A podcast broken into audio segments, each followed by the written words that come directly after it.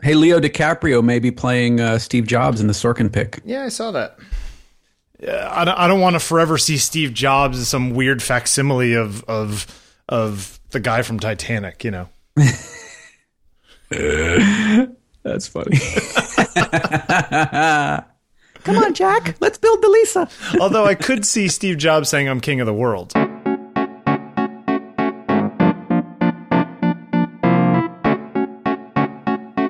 Hey, Bill. Yes, Jeffrey. Happy anniversary, buddy. Aw, thank you. I I forgot I didn't get you anything. Just like last year. hey, it's two years. It's it's it's Tuesday. It's two years since we started doing on taking pictures. That's pretty f- friggin' cool. Oh, I almost see. I almost let it go. Well, I almost let the genie out of the bottle. That's what happens when you're two years into any relationship. I'm excited. uh, yeah, two years ago we started doing this. Episode 104 of On Taking Pictures. Pretty wild, right? It's it's definitely been a wild ride. It Doesn't seem. I. You know, I honestly I thought we'd run out of steam the first ten episodes. Well, you know what's interesting is uh, I was listening to the Ihnatko Almanac Yeah. yesterday. And I liked him. He seems like such a nice guy. He is a very nice guy. Seems like he's Um, and and he uh, Andy Ihnatko was saying that he didn't know what his show was going to be, and he wanted to give it hundred episodes to see what happened. you know, 100. I think that's a great way to look at it. yeah, and I mean, I, I think to a certain extent, you and I still don't know what it's going to be, and and that's what's fun about it. Is like you'll find something, stick it in the show notes. I'll find something, stick it in the show notes. Yeah. And and it's still this this really fun. I mean, it's Tuesdays are the days that I really look forward to during the week. It's still this fun, organic kind of thing. And it's what's great is it's a conversation that we would have anyway. yeah, we're just recording it. Yeah. yeah. So And yeah, it's and in some ways it's very different than how we started. If you listen to like I mean Absolutely. like 10 or 15 episodes in we started getting into a groove but like the first few episodes are very different than where we are now and not in a bad way. I think I think we're in a good place now. I do too. But I, do just it's fascinating how how things just sort of things change over time and there's nothing you can do about it. no. You you gotta you gotta roll with it, baby. Sometimes I wonder if if not only is there nothing no way to stop it, but I wonder if in the same way, and this is going off on a tangent, there's no way to speed it up. I you know Does what? change require time and there's nothing you can do to change that, you know?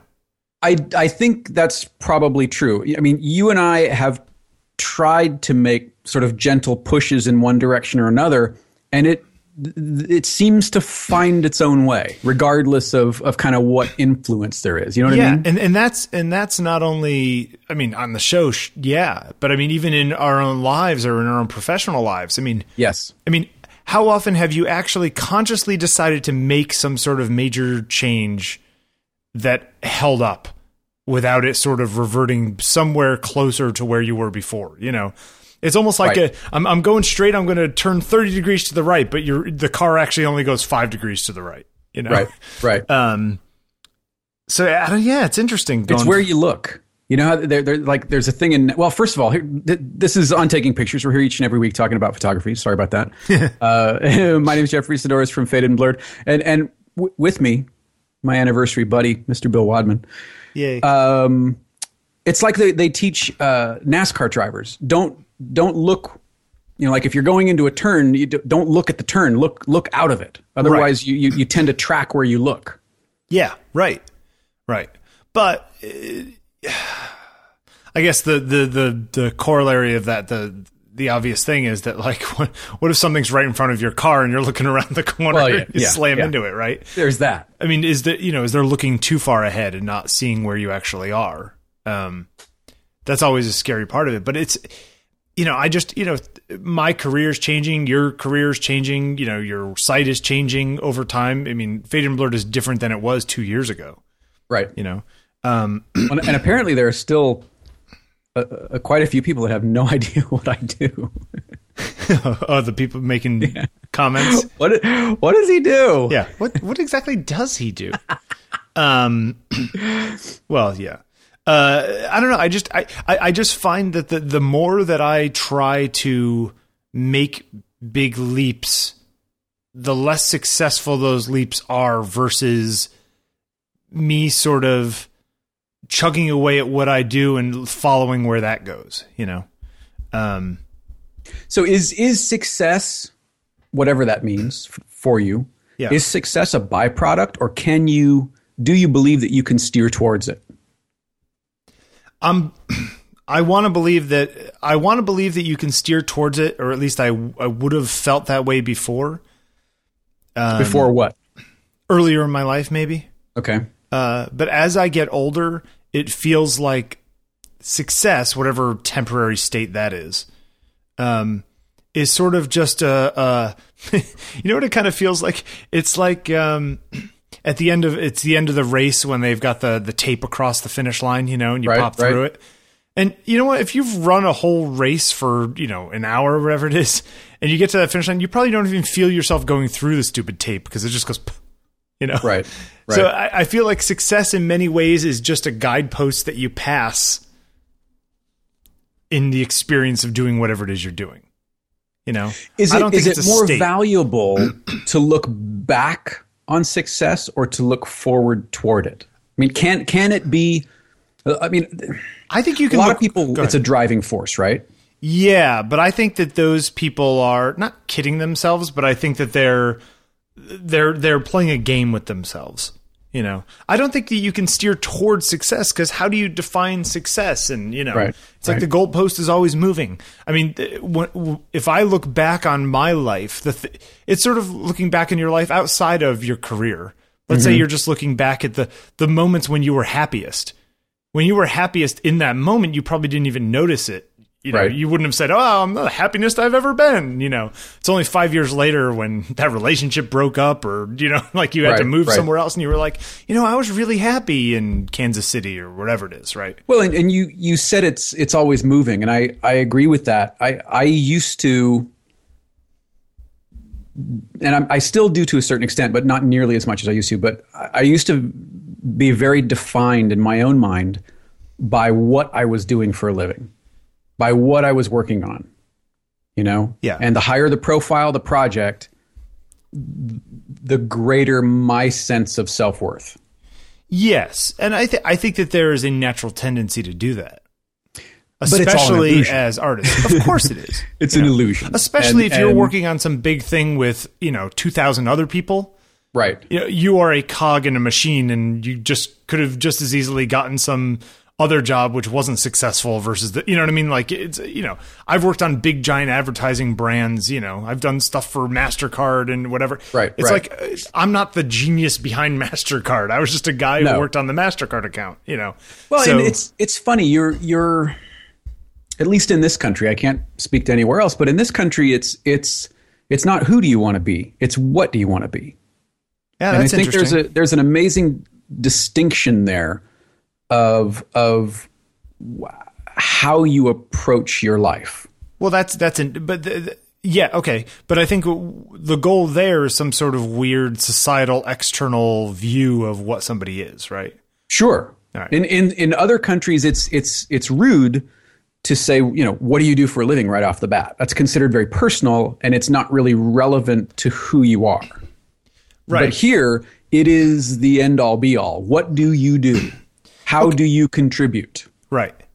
Well, I mean, uh, okay, that that may be true of somebody who who you know works some office job that they don't like. You know that that that they they would say, "I am not defined by what I do." But could you say that you and I are are defined by what we do? Would you not say that? Um, it- be more specific. Define self definition or external. External. If somebody asks, you know, what do you do, and I say I'm a portrait photographer, doesn't that tell you actually tell you a lot about me Uh, in a way that it might more than say, you know, I don't No? know. I I think simply because I don't have I don't have a definite answer to that question anymore. of what what you do? What if somebody asks me, "What do you do?" I really don't have a definite answer. Yeah, I write, I take pictures, I paint, I, you know, it, I, I don't know how to answer that. yeah. You know, it, it's and and That's because everyone who hears that goes, Lucky bastard. Right, right. I'm I'm semi-retired. No, I mean I when when when Universal imploded, I was freelance for several years, and I enjoyed that. I was a freelance designer, freelance art director, whatever, and and continued to work, you know, with with Sony and Disney and Warner's and and continued sort of in that entertainment space doing web work. Mm-hmm. But as you know, the web game has changed tremendously in yep. the last, especially five years. Yeah, absolutely. You know, and and it went, it changed in many ways. It changed almost overnight. Um, and and you know you could charge five or ten thousand dollars for a flash interstitial, and then people went, "Wait, we're paying how much for these?" Right, and it just dried up. Yeah, and I think there's been a renaissance of sorts that's not really directly proportional, obviously, but there's there's a, a renaissance of sorts in this country of people wanting to do their own thing and and be their own sort of entrepreneur, be their own boss, make something and it's given rise to sites like Etsy and it's given rise to Indiegogo and Kickstarter and all these people that are that really want to have this experience of of a life beyond that sort of corporate bill of goods that we were sold growing up. Yes, but the problem is that I think that the zeitgeist of especially the internet space is definitely going that direction. Mm-hmm. I think the, the problem as far as like living that life is that the rest of the world has not caught up. So doing things like right. buying a house, if you define yourself as some self-employed person who barters for a lot of their stuff or whatever it is, becomes wonder, a real problem. Like the, the people that want to be, let's say, musicians. Yeah. Are are they looking they're they're looking at people like I don't know, like Beyonce and Justin Bieber and all that as as sort of benchmarks of of success and if they can do it, I can do it, right? Okay what are the people on on on sort of the the internet side of that or the technology side of that? Are they looking at at at companies Instagram like, and well, yeah, or or or uh, you know that game Candy Crush Saga? Sure, one point two billion dollars that that game has generated. Yeah, is are are are people looking at It'll that? It'll be gone saying, next year, right? But you know, in the meantime, that's the rock star or yeah, or sure. you know angry birds when it first came out or oh are people who know, are like making apps and stuff trying to do that oh yeah yeah, yeah. is that is that do, the benchmark do they realize that, that it quite literally is one in a million or one in 10 million you know mm-hmm. or one in a hundred million that that that hits the jackpot the rest of the people don't make any money yeah sure you know i i we had um easter dinner the other day and some friends were over a number of whom are artists and and it's funny we we had a we had a lawyer, a graphic designer, uh, a, uh, a set painter for movies, a professional dancer, like all kinds of people were over here. And uh, I caught a couple of them discussing, saying that they if they had it to do over again, they would not have gone to college for what they do. Mm-hmm. Even if they ended up doing what they're doing, they would not have gone to school for it. You know, and she went to and, school. And the reason being what that the, the education was was different than real world.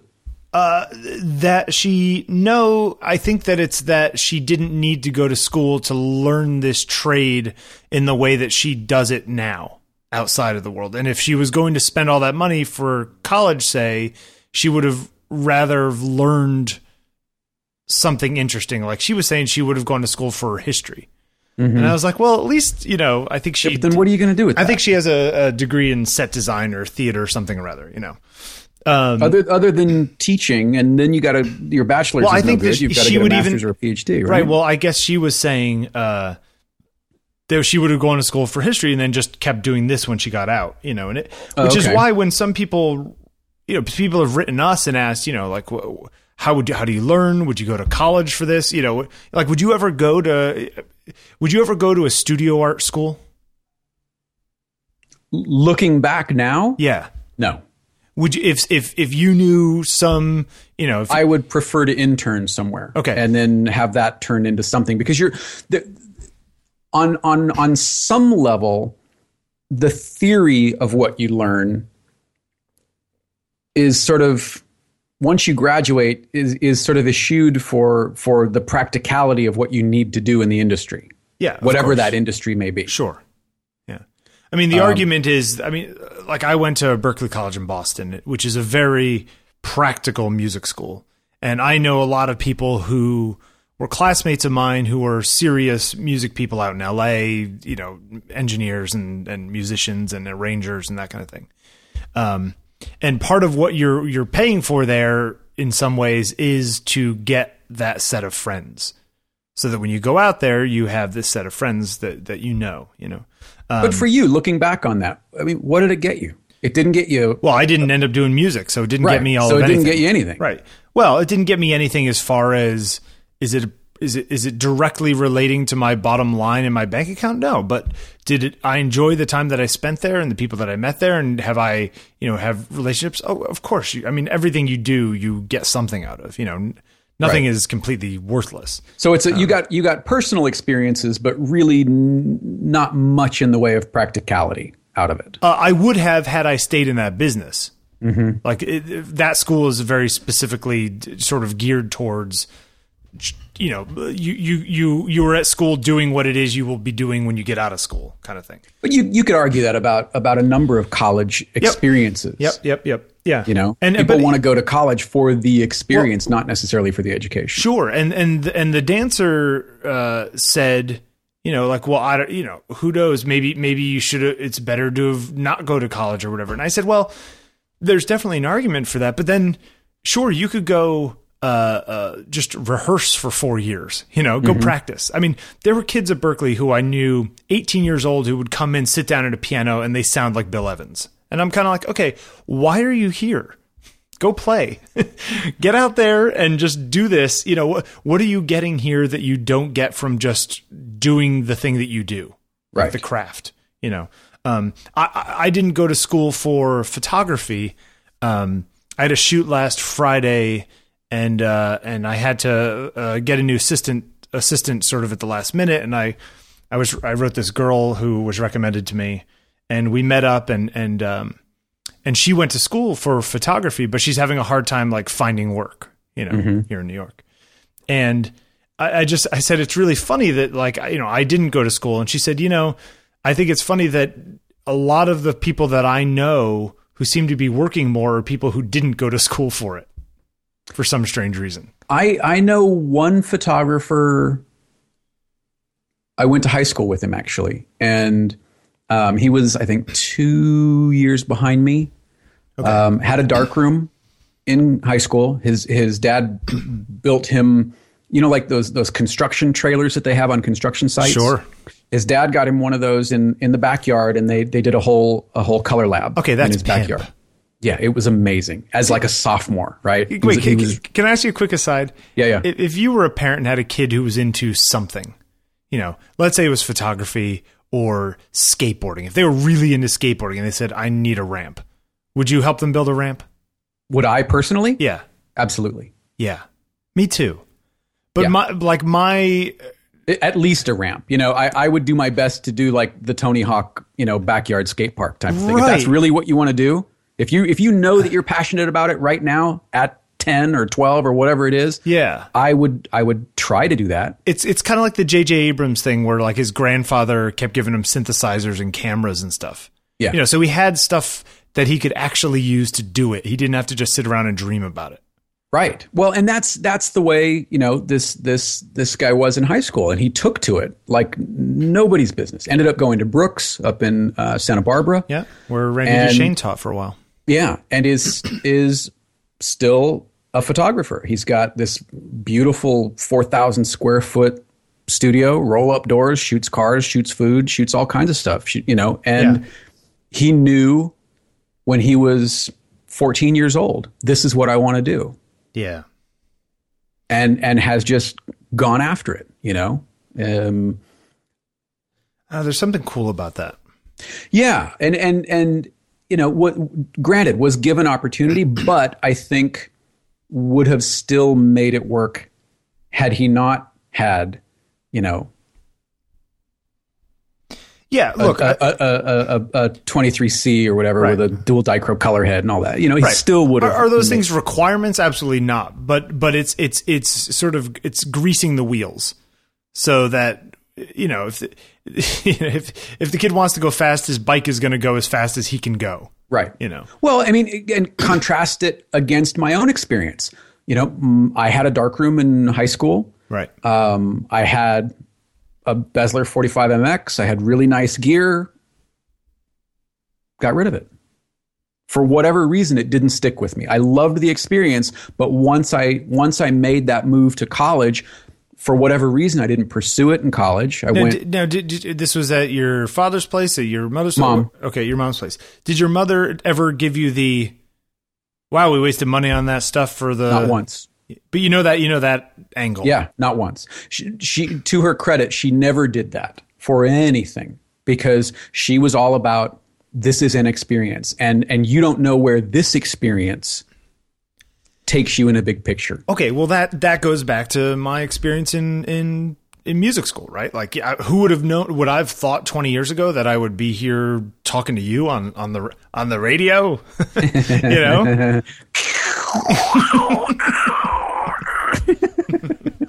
welcome to on taking pictures. And now a word from our sponsors.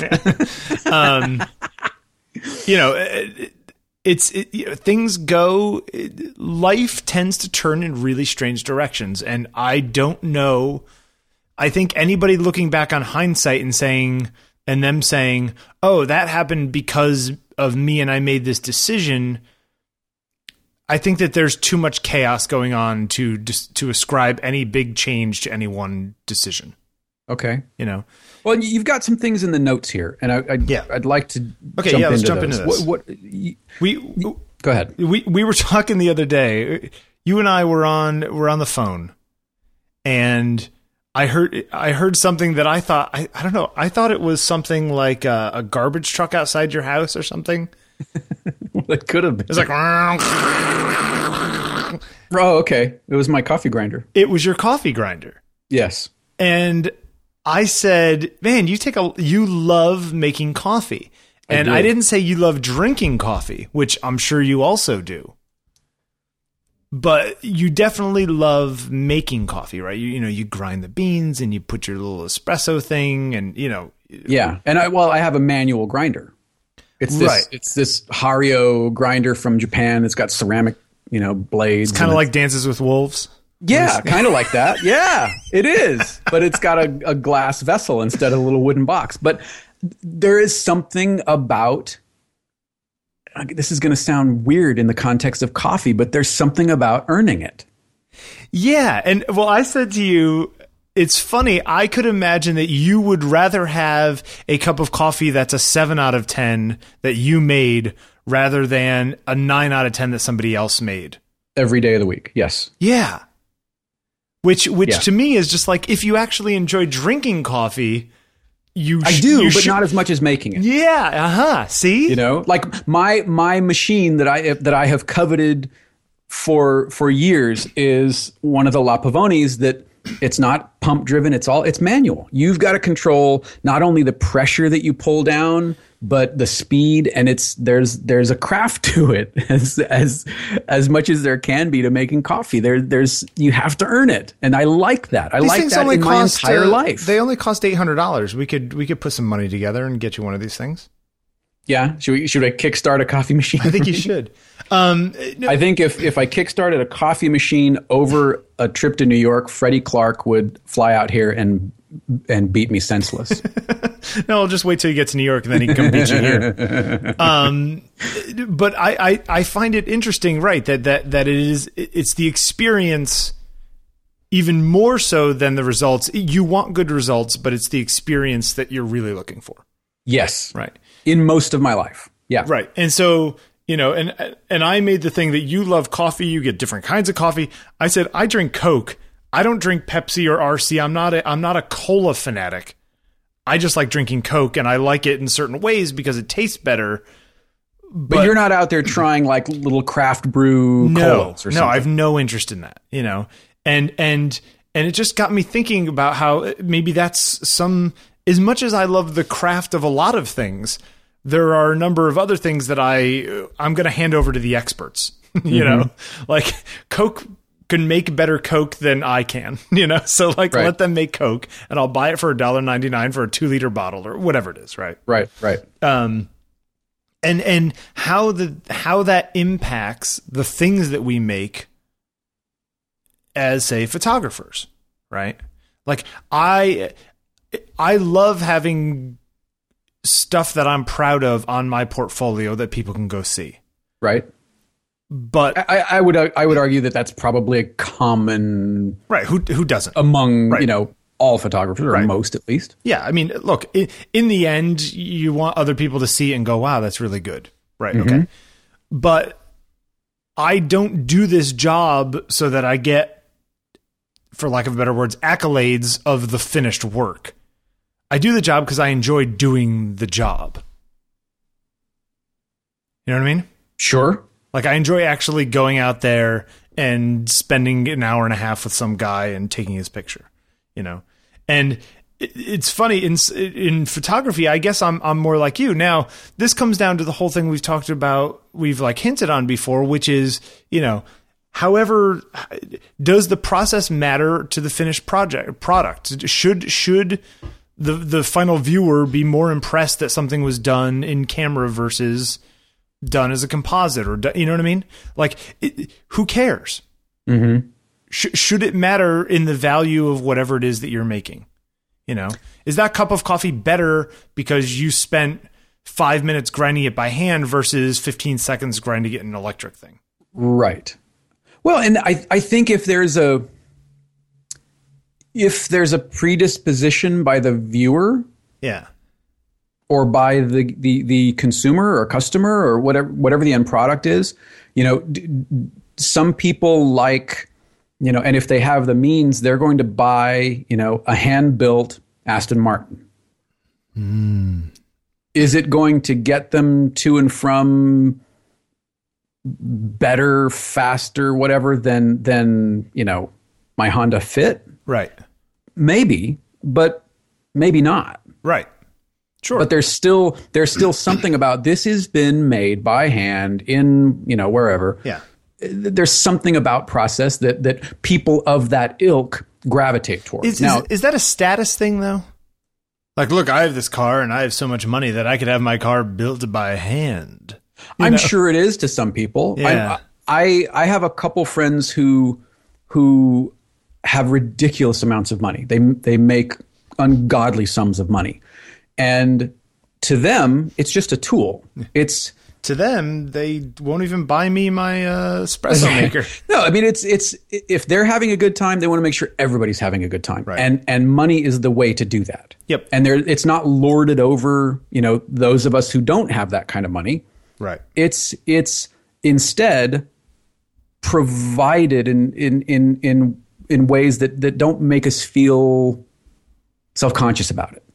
You know, is is there an argument to be made that um uh, you know the the old adage that you know life is about experience it's not about objects you know um Yeah, that- but there are is- it's it's it's about what you've experienced not what you have but there are experiences sometimes associated with objects. Absolutely, but I'm just saying that that that you know, in the end, you know, the old proverbial deathbed. You know, you're not going to think about the fact that you owned that Aston Martin. You're going to think about how you flew to England to go pick it up or whatever it is. Right? Right. Like that's right. that's the experience. Or the feeling that you got driving up 101 pinned to the seat. Exactly. Yeah. Right. And you know, it's even even in even in minor things like like uh, I, I- I enjoy shaving with a razor. Like I don't I don't have a, I don't use one of those um, you know straight edge or any of that kind of stuff. Like I'm not like a, I'm not a shaving fetishist, but I enjoy actually putting wet lather on and and pulling you know scraping off the things with a metal blade versus using an electric which Okay. could be theoretically faster and easier right you Right. know and less likely to cut myself and that kind of thing but i enjoy the feeling of doing that you know in the same way that you enjoy the feeling of of pen to paper you know Yeah. which Ooh, that's which uh, doesn't do anything for me You know, um, it's funny that last week Jason Smith, one of the the people on the group, apparently got his hands on an old AE one, like an old Canon, You know, I saw that. Yeah, and he was just like, "Wow!" Like I, I didn't really get it when Bill and Jeffrey said how camera felt like like a gun going off, you know, or whatever it was. Yeah, and he's just like, "Now I get it." you know, it's one of those visceral things you almost have to experience to understand. Right, you know? right, right. Uh, I lent Cisco my my Leica a couple weeks ago, and you know, and he's just like, it just feels so completely different doing that, you know. And I said, yeah, and th- then it makes the experience of taking the pictures all that much different, you know. And this is remind me again. This is an M6. Uh, I gave him my M4. But yeah, I mean, all the M's feel very similar. I actually think the M4 is the coolest feeling of them, in my opinion. Uh, yeah. Oh yeah, okay, here we go. The M4 is like what like Winogrand used to use. It's like it's sort of the first of the really modern M's the M3 had this weird winder and it was a pain in the ass to to to load and that kind of stuff. The M4 was like the first one that had the like quick loading where you didn't have to pull the spool out and and the the re- rewinding wheel was this little flip out thing.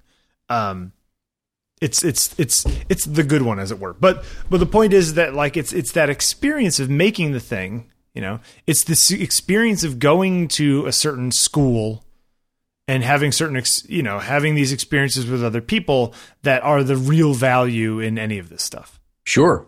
You know?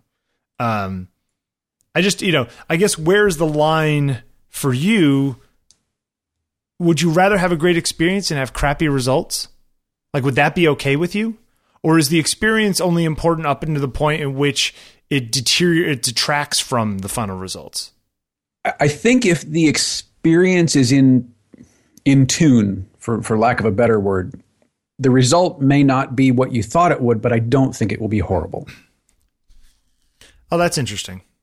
So, sort of uh, let, letting the experience go and dictate where the final product goes, and just suck it up and enjoy it. Uh, I think so.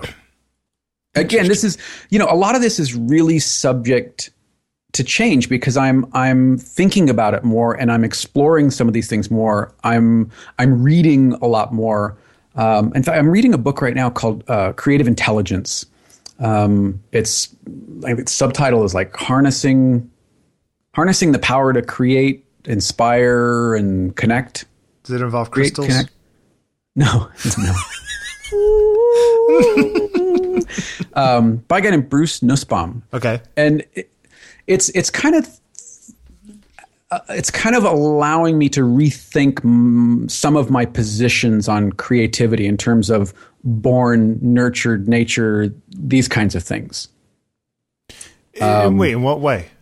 Well, I'm not I'm not quite through it yet, but okay. I, I I I have this uh, belief that that that as we've talked about that you are you are either born with a gift or not. Um, right, that's your premise, right?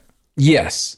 And while I do still believe that, there are I think there are clues in your life to finding what that may be. And and some of us try to shoehorn ourselves into something that we think it is, but it may not be it. Your life, you mean? Yeah. Yeah. Or or what you do you know, for a living or finding, oh, yeah. you know, finding your passion, finding your bliss, whatever that, you want to call it. That also kind of aligns with what I was saying earlier about how you you can't force success, you know. Like eh, right. like unless you want to go become an investment banker, yeah, you can force money, you know, but like right. you can't I, you know. I guess what I what I'm what I'm learning is that I'm okay with with beliefs being subject to change and allowing them to be influenced. Nothing, nothing that I believe really, yeah. with a, with with a very few exceptions, is set in stone. Did it used to be different? Uh, yes. So it's loosening up as you get older. Yeah. Yeah. So like in your seventies, it was more of a. um, see, uh, you did there. Now wait. here's I guess I guess here's my question. You read a lot of these. You read a lot of these books about the creator, the Pressfield one, the you know this kind of stuff. I do. Yeah. Okay. Yeah, I do. Now, is it that each with each book you read, you have a clearer um, more refined understanding of your position, or does your position shift? Does that make sense? I think there's a refinement one way or another. Okay.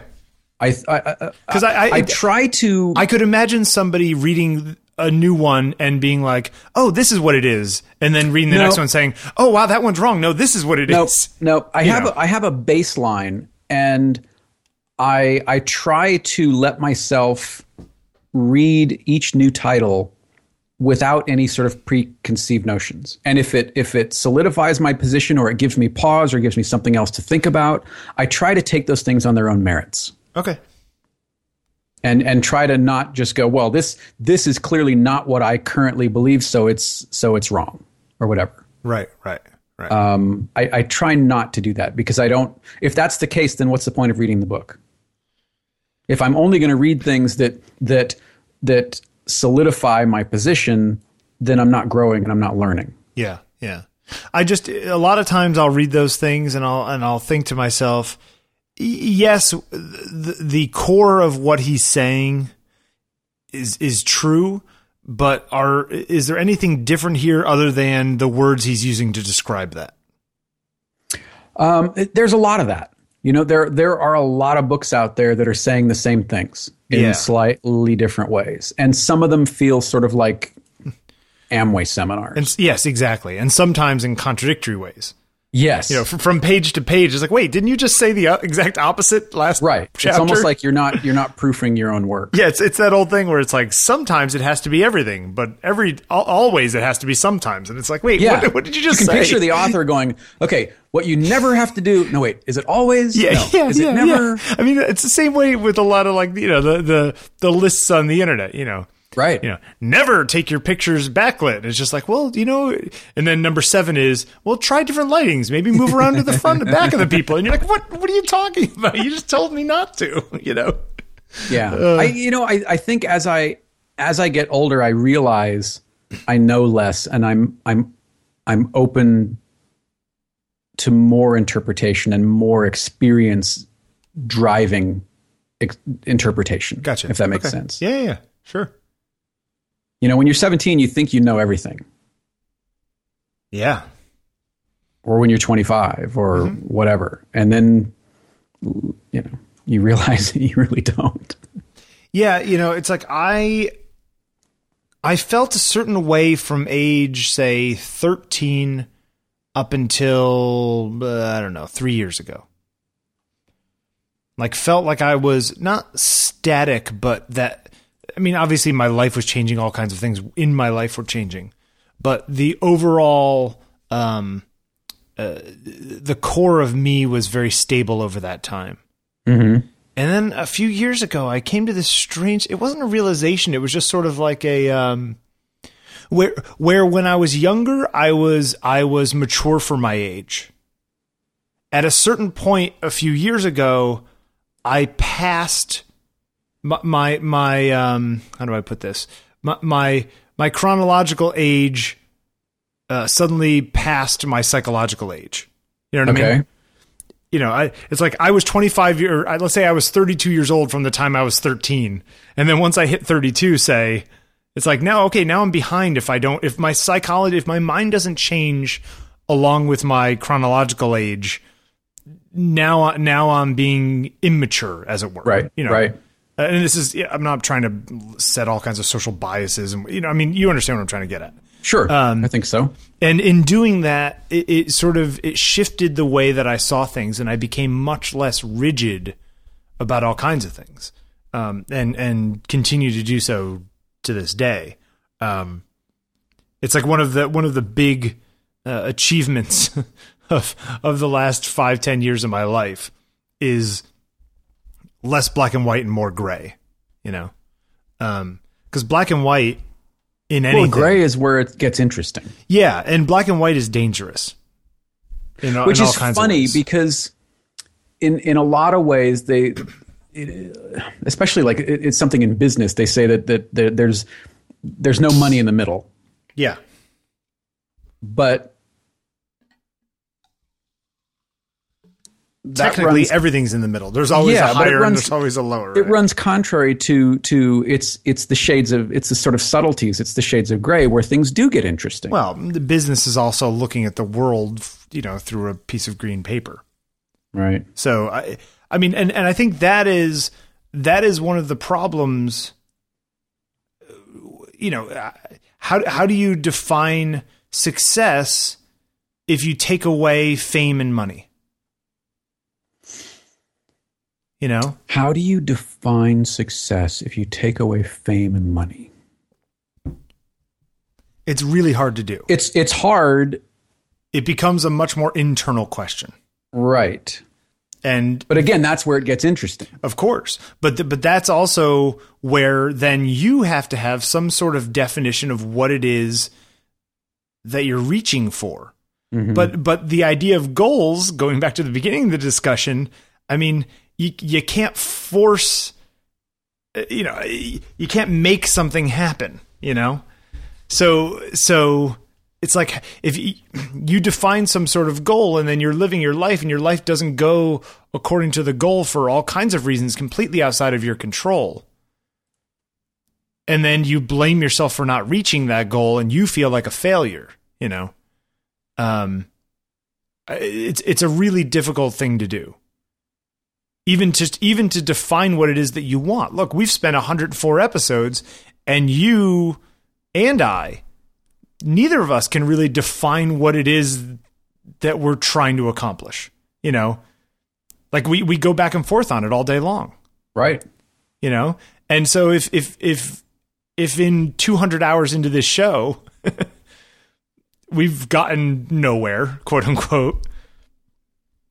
Is there actually an answer for anybody, or is that is is the idea of a goal or or or any sort of uh, uh, uh, uh, milestone of success that you're supposed to compare yourself to, other than X amount of dollars in your bank account and X million followers on whatever? How else do you gauge it? You know, or do you have to let all of that go and just say, "Am I happy doing what I'm doing right now?" I think I think there's something to that, and in fact, we we got I don't know if you was it a tweet. Uh, I can't remember if it was a tweet from someone. Yeah, it was it was from Jason Smith, who left he left us a voicemail. Did you listen to that? Yes. And it was like, look, I, I still have no idea what you do talking about me, Yeah. but I know that you love it. Whatever it is, you love doing it. Whatever it is that you're doing every day, you you love it. And I do. It it is difficult for me to define it other than you know how I've defined it thus far. But I do love what I do and I think that I'm So why do you obsess about it? I'm not. I'm not. I'm not saying that accusatorily. I'm. I'm saying Yeah. it like. So why, why do it? I obsess about it? I enjoy doing what I'm doing right now. So why do I beat myself up about it all so much? You know? Hmm. That I don't know. Yeah. I don't know. I you know for a long time Is it the ghosts of other people maybe telling you that it's not good enough? maybe you know for a long time i i judged success by two things well three things if you want to split them up Yeah. loving what i do Right. having enough money to pay my bills Women in your bed. no. Having enough money to pay my bills Sure. and having a little bit left over to play with To buy boots with. to buy boots with. That's right. You know, and when I'm not whining about, you know, one thing or another, that's really what my life is. I get to do what I love doing, which is writing and talking to people and celebrating work and and you know I still take the odd design job, not as much as I used to, but I don't have to. Mm-hmm. Um, and and that is i mean if you want to call it blessed okay i'll take it if you want to call it lucky fine okay i'll take it but i also work really hard to be able to do it but at the end of the day it's it's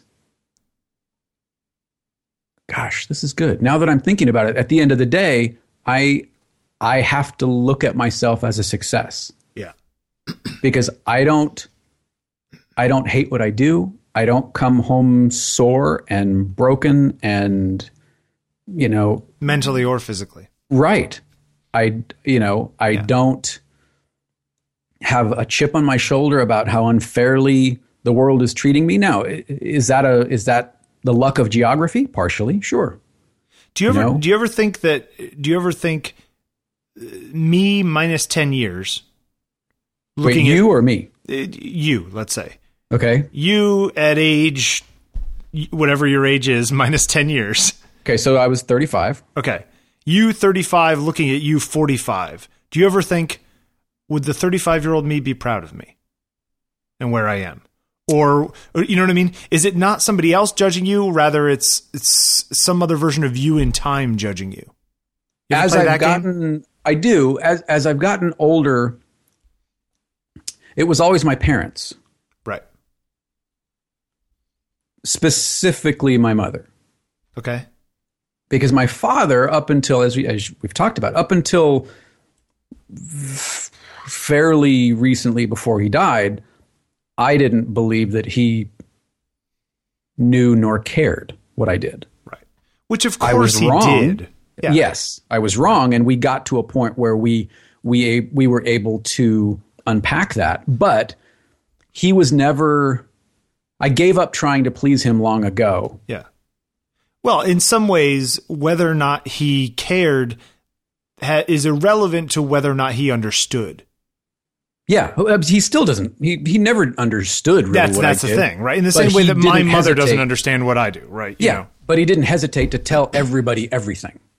Right. But you Oh, didn't know that. this. I didn't know that. Of course you didn't I had no idea. Yeah, I, got- I got the same stuff from people know. about my parents. but somewhere along the line, and I don't, I, I've tried to, to to kind of pinpoint when that was. It it became more about what we're talking about. Am I proud of myself? Have I have I earned? And that's that's really kind of where I come down now. Is have I earned my time here? Like paying back the universe? Maybe. Am I earning my time here? You know, that's that's that's a that's an interesting uh, corollary to my putting a few bricks on the wall of humanity thing that I, mm-hmm. I tend to refer to. Like you're just, you're basically saying, have I done enough work today to to to to afford my my room and board? kind of, yeah. yeah, yeah, you know and I, it's you know I, I think i talked a, a little bit about it last week where I, I i i am of the belief that that my time for me has passed right. But you don't, you, and you don't think that six months from now that might change, or six years. i hope from not i hope not You hope not. no I you hope, not. that there's no revitalization that says screw that i'm going to become a really famous or not famous for lack of a better term Yeah, yeah. successful painter i hope not okay because I- because you get a certain sense of of security in knowing that you've finally landed somewhere maybe but it more than that it's i i think i think my life is becoming richer experiencing the creativity of others versus just my own creative process. Okay. I think i think finding new work and experiencing the way other people see the world or see themselves is is informing my own work in ways that I didn't think it would be possible or ways that I wouldn't expect. Hmm. okay and allowing myself to to to be part of this stream and and to go have you seen this? You know there there's that discovery process of of seeing work that you've never seen before whatever it is whether it's a book or a painting or a song um and that that that fuels me lately. For the last several years that's what's that's what's kind of fueled me. And like this weekend i'm going to paris photo and I absolutely can't wait because there are so many people that are out there that I've never heard of. Last year, up until last year's Paris photo, I had no idea who Fred Herzog was, for example. right right And w- was walking around and by chance ran into Ibarionex and his wife. And he had said, Oh my God, you, you got to go see the Herzogs. you're really not going to do it in his voice No, I didn't know. He's got such a great voice. great if voice. next, you have like, uh, you are the Barry White of podcasting. It's so good. Anyway, It's go ahead. so good. Oh, I love his. Every time I talk to him, I'm like, man, that guy's got a cool I know voice. it's just like smooth, right? He's like, oh, It's like go listen R&B radio. Anyway, yeah, go, ahead. Go listen to the Candid Frame. Uh, yeah, I ran into him and his wife, and he was like, "Have you seen the Herzogs?" And I honestly, I thought he was talking about some people that I should go meet, Yeah. like the Herzogs. And I'm Yeah. like, and he's like, "Oh yeah, they're in the they're in the whatever whatever soundstage they were in." And we went over there, and and here are these incredible photographs of Vancouver from you know the 50s to present day. Right. and seeing those inspired me to go look at more work and that you know got me to other photographers. And that's where i think i live now so it's not um, my stuff is kind of a byproduct yeah i'll paint when i have time or when when it when it strikes me or i'll write something personally or you know whatever it is but for now the charge that you get from taking a portrait Right. is equivalent to me looking at that portrait Yeah. and going, "Have you seen this?" to someone else. Sure. So no, I hope it doesn't change. Okay. Not not too far anyway. Yeah, yeah, Because yeah. I, I really like where it's going. I don't know. Paris Anyway. or Paris photo. Why don't they call Sorry. it Los Angeles photo? Because it's it's I don't know. It's the Paris photo thing.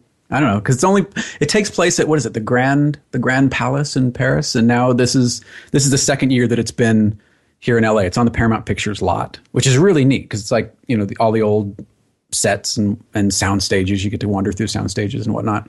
Yeah. Um, Really looking forward to it. Crazy. Hey, Yeah. uh, we should talk about a sponsor. Yeah, uh, thanks for being so patient. That was a kind of a long-winded thing, but What are you talking about? Are you, wait, are you talking to the, the, the listeners? well, you, you two. Know, No, I just kind of waxed on. That's what it. this show's Anyway. about. Ah, okay, all right. I mean, I know we're supposed to talk about cameras and stuff, but Well, but it all, all of this, it's all the juice, right? Yeah, this is this the is- juice that. This is the the the the. the this is why you pick up the camera, not yeah, how you it's pick like up the camera. Creative lube. You know what? That should be our T-shirt. But it's creative lube. No, no. On taking pictures, it's why you pick up the camera, not how you pick up the camera. that's uh, that's good. That's good. Yeah. I don't know. Okay, We gotta right, work on something that. like that. Uh, who who are we talking about today? Uh, we're talking about Squarespace, of course, because we love oh, Squarespace. Oh, these guys. Yeah. These Yeah. guys. You know, it was funny. I had I had a, I had a, a gallery on my site that that my my new agent thought I could lose, and and she was over and she's like, oh yeah, you could you should get rid of that. And like as she was, I was like, oh, why is that? And as she was telling me why she thinks the thing, I like logged on, clicked, dragged it down to not showing. like, Right. And, and she's like, wait, it's gone. I was like, yeah, it's gone. or rather, it's you know in in storage. You know, like it like in Raiders of the Lost Ark. storage. Yeah, Yeah. It's, it's it's inside Yeah. the box inside the giant map painting warehouse. Bill Bill's got top men working on it. Yeah, exactly. That's exactly it, right? Um, and so, you know, Squarespace, right? Uh, so this episode is brought to you by Squarespace, the all-in-one platform that makes it fast and easy to create your own professional website, portfolio, or online store. For a free trial and 10% off, go to squarespace.com and use the offer code FIRSTCAMERA. First camera. Wait, we talked about first cameras last time we did this, didn't we? We've talked about first cameras. Yeah. Uh, use the offer code first camera uh, and you'll get 10% off uh, squarespace is constantly updating their platform with new features new designs and more support interestingly enough i went to the you know blog.squarespace.com where they talk about you know all the new things they've added Yes. and they've added a an alert ribbon up at the top of the screen that you could turn on Yes. that's a really handy thing Yes.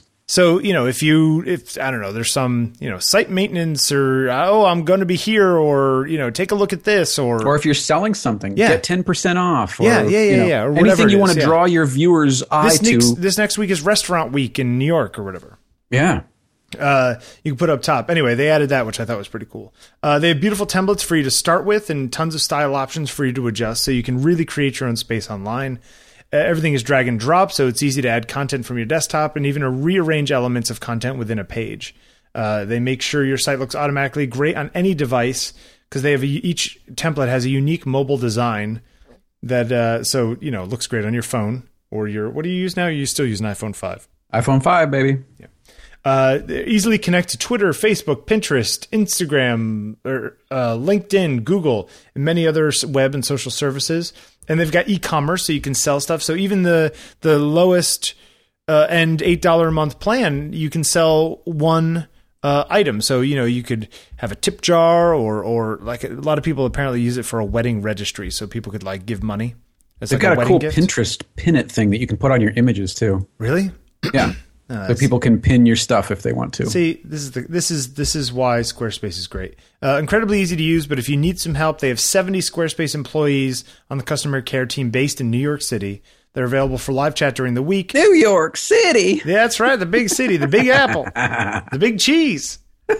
Uh, they have super fast email support throughout the day and night. In fact, I walked by Squarespace offices the other day. I was going to ring the bell, but it was like five o'clock, and I figured little Ryan probably went home for the day.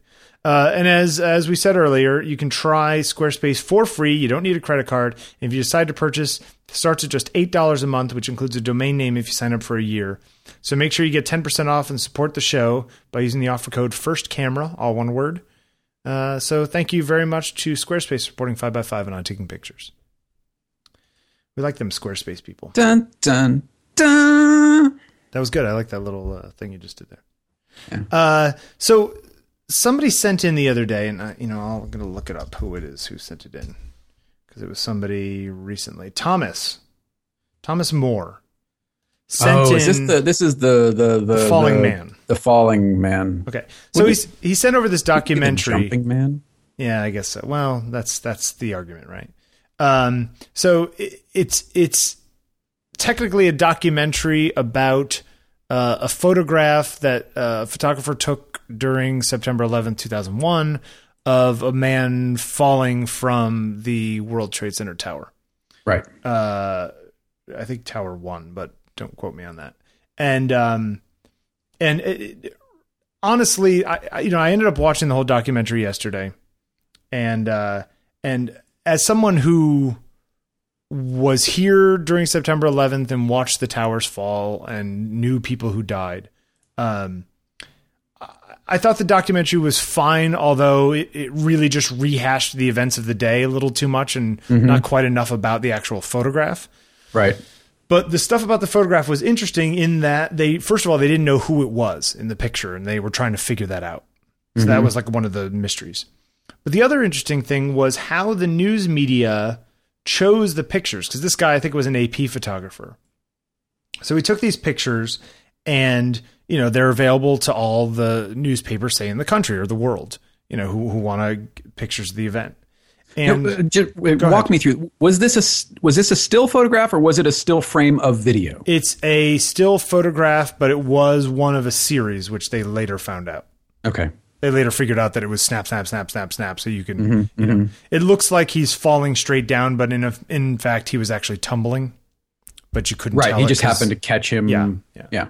Um, so so yeah. So this in this documentary, they talk about this newspaper. I think it was in Pennsylvania, who ended up running uh, this picture, almost sort of half of full page on uh, half page, I guess it would be on, on the on the back of the first uh, section of their newspaper the next day. And I'm sure other people ran it too. Um, but they ran it and they got so much angry email, such an angry right. response from their readers that they never ran it again. And very few newspapers have ever run it. Even though in some ways it's become an iconic photograph of the attacks and uh, part of the documentary was just talking about how why that is and, and, and what happened. And and I just thought it was I thought I I wanted to ask you the question of you know should the news media be self censoring themselves? I mean there's this isn't a gory photograph. There's no blood. There's you know what I mean? This is before the guy's death. Tech you know what I mean? Right. In a technical way. Um it it is a it is a very um uh, apt description of what happened that day. Sure. Uh, and yet, I, I don't. Mm. And yet, people were upset to see it. They would have rather seen the cops and the firemen saving people rather than seeing sure. a guy. And I But, but wonder, how is this any worse than? Uh, oh gosh, what was the guy's name? Uh, was it Kevin Carter? I think it was Kevin Carter. The the, the picture of of uh, the African child with the vulture in the background. yes, where this this little child was was was you know outside the village and the vultures just kind of there waiting for it to die. yeah, H- how is this? How are they different? I don't know. And and and and should you not run a photo just because it would upset people? Shouldn't this upset people? You know what I mean? And not in like a we got to go get the people who did this kind of upset people away. You know what I mean? Not not like that kind of should upset people, but but this is true uh, truth as as true as a photograph can be in the sense that, you know, this actually happened and the guy took a picture of it. But why?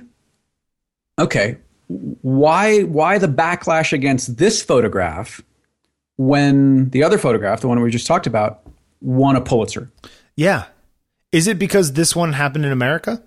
I don't know. and you and and this guy people knew this guy or could have known this guy you know I don't Uh, know. I, it, it's an interesting yeah and and, premise. and it also is i mean is it the responsibility of news media to dec- i mean of course it's their job to decide what it is that we see but for them to say no you shouldn't see this because this is too upsetting for you to see Right, right. And who? I, where's the line between legitimate or mainstream media passing on it, and you know the Globe or the Weekly World News or or whatever one of those things picking it up and running it on the cover? right and and, And, and where's yeah. where does the legitimacy of of journalism versus sensationalism fall? yeah Where is that line? right and uh, what do you think do you think this is over that line or do you think this is journalism or sensationalism I think it depends on how it was framed. You mean uh, how they wrote about it before Yes. they like what the what the caption said say? Yeah, I- uh, either the caption or or is it part of some bigger narrative, Yeah. or are we just showing this one photo because it's so shocking? It was on a page of like four or five photos from the day, and I mean, they, I think it goes back to intent, Yeah, and we they- talk about intent a lot. they went and found a bunch of people who wrote letters, and they had them read their letters on the air. You know, so it's like some guy sitting there, and he's just like he reads the letter that he wrote, and he's like, "I'm not usually an angry guy. Like I'm really easygoing." He's just like, "But something about that picture made me mad." Mm-hmm. you know and i sat there and i go that's fascinating the fact that they ran that picture made you mad like in the in in in the chain of events that had to happen for you to be seeing that picture including the guy being in such a state that he jumped out the window rather than burned to death right. or whatever and was one of many. and was one of many right yeah and you know the decision of crazy people to fly airplanes into buildings and, and all the way back it- the the decision of these people to run this picture is what made you mad Yeah, and it, I mean, what does the photo represent? Do, it, is it is it the photo itself in a vacuum yeah that's that's distasteful? Is that what you're reacting against? Is it that You think it's distasteful that society has gotten to the point where people would do this to each other, and that's what you're angry about? Maybe or or is it we don't want to this this shows america and americans at a point of of utter sort of distress like there's no other option for me here weakness. Yeah, yes into a corner. jump from this building Yeah. is that it i don't know Yeah. So I mean, it. I, I feel like I feel like. Uh, thank you. Uh, I say Thomas i think thomas Uh, more yeah for for sending it in. Although I, I think that the I think that the movie could have done much more of the conversation we're having now, versus rehashing the events of the day, which uh, to me are indelibly whatever you know. Here, here's something from the Wikipedia entry about it. Theologian Mark D. Thompson of Moore Theologic, Theological College said, quote, perhaps the most powerful image of despair at the beginning of the 21st century is not found in art or literature or even popular music. It is found in a single photograph. And Yeah. maybe maybe that's it. It is it is us and I don't mean us America, I us humanity at our weakest, at at our most frail. Maybe that's it. I don't know. It's Yeah. interesting. I just uh, take a look. Go. I'm going to put a link in the show notes. Somebody put up a a slightly crappy version on YouTube, but you can find it other places. I think Hulu actually has it to watch with ads, but I hate dealing with the Hulu ads. So, um, but it's it's I don't know something. If you guys have any thoughts on the matter, send it in because I I really don't know where I come down on this. Uh, Yeah, I mean, it's- it's- I tend to think you know what if you can't handle, and this is uh, as political as I'm ever going to get on the show. If you can't handle the fact that this is I was going to use a word which I'm not going to use.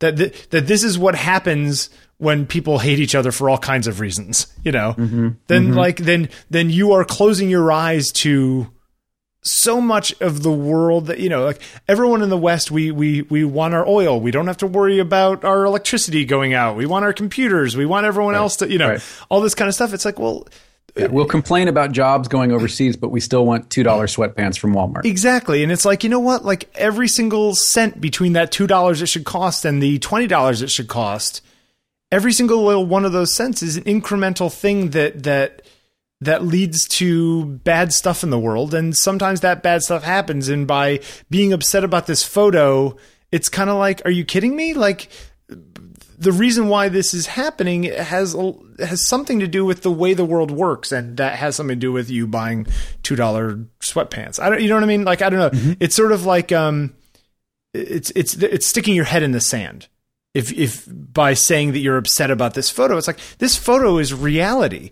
This this cushy life that most people live in the West is is is a fantasy world. I mean, you get to live in it. It's great. More power to us, you know Right. but but to think that this is actually normal is crazy you Right. know Right. Right. And so you. that's how I that's how I kind of look at this and I think you know what you you should everyone should be forced to stare at this image for an hour and think about what it means and what it represents because it it it it it's not showing the weakness of America as some people might argue you know um or I didn't find that it was uh, disrespectful in some way. In fact, I think it's very respectful to stare at it to realize how far we've pushed everything to to get where we are. Does that make any sense? Yeah, I can see that. I could see that. Anyway. I'm, again, I'm I'm not sure where I come down on it. Yeah. It makes me angry for different reasons. Mm-hmm, You know, it makes me angry that people are angry about it. It's like it's a photograph. The guy's dying, and you're angry about seeing it. Come on, that guy just jumped out of a building. Right. I don't know. Anyway, Yeah, maybe discuss it in the in the group. Yeah, it's good stuff. Um, so uh, you know what? Let's move things around just because uh, it seems like a weird place to go straight to that. Okay. Uh, last week, somebody sent in a question. God, I can't remember all these names. And part of the question, You know why? You know why you can't remember? Why? Because there are almost 1,100 people in the group now. Thank you, guys. Keep going. Keep going. oh, you know what? We forgot to talk about the assignment. We'll do it at the end. Okay. Um, oh, we did. We got so wrapped up in our thing this, at the beginning. Our anniversary. Yeah, it was romantic. It was so romantical. Um, If they only knew our collection of 70s love songs that we've shared. dance with me. What was the? Is that the one you put in the other day? Yeah. I want to be your partner. Can't you? The best part of that is the is the um um. The and love is all around, and then the one guy goes, "I can take you where you wanna go." You know that whole tune? It's so awesome. Orleans. I had to look it up on on uh, So what's great. it called? It's so good.